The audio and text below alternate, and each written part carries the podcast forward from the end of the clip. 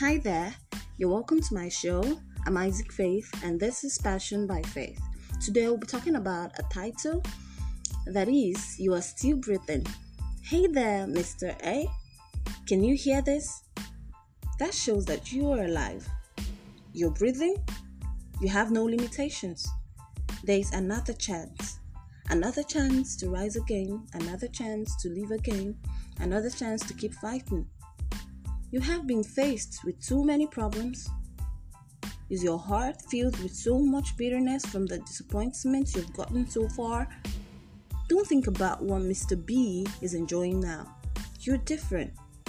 You're breathing, you'll overcome. That special thing you have been ha- hoping for will come your way. You'll see. That smile of relief you've always wanted to have will come your way you're breathing, you overcome. Just believe, do not lose faith. As long as you are breathing, you overcome it, no matter what. Keep fighting, keep hoping, keep praying, keep working, keep believing. You overcome. You'll see. I'm Isaac Faith, and this is Passion by Faith. Remember, I motivate.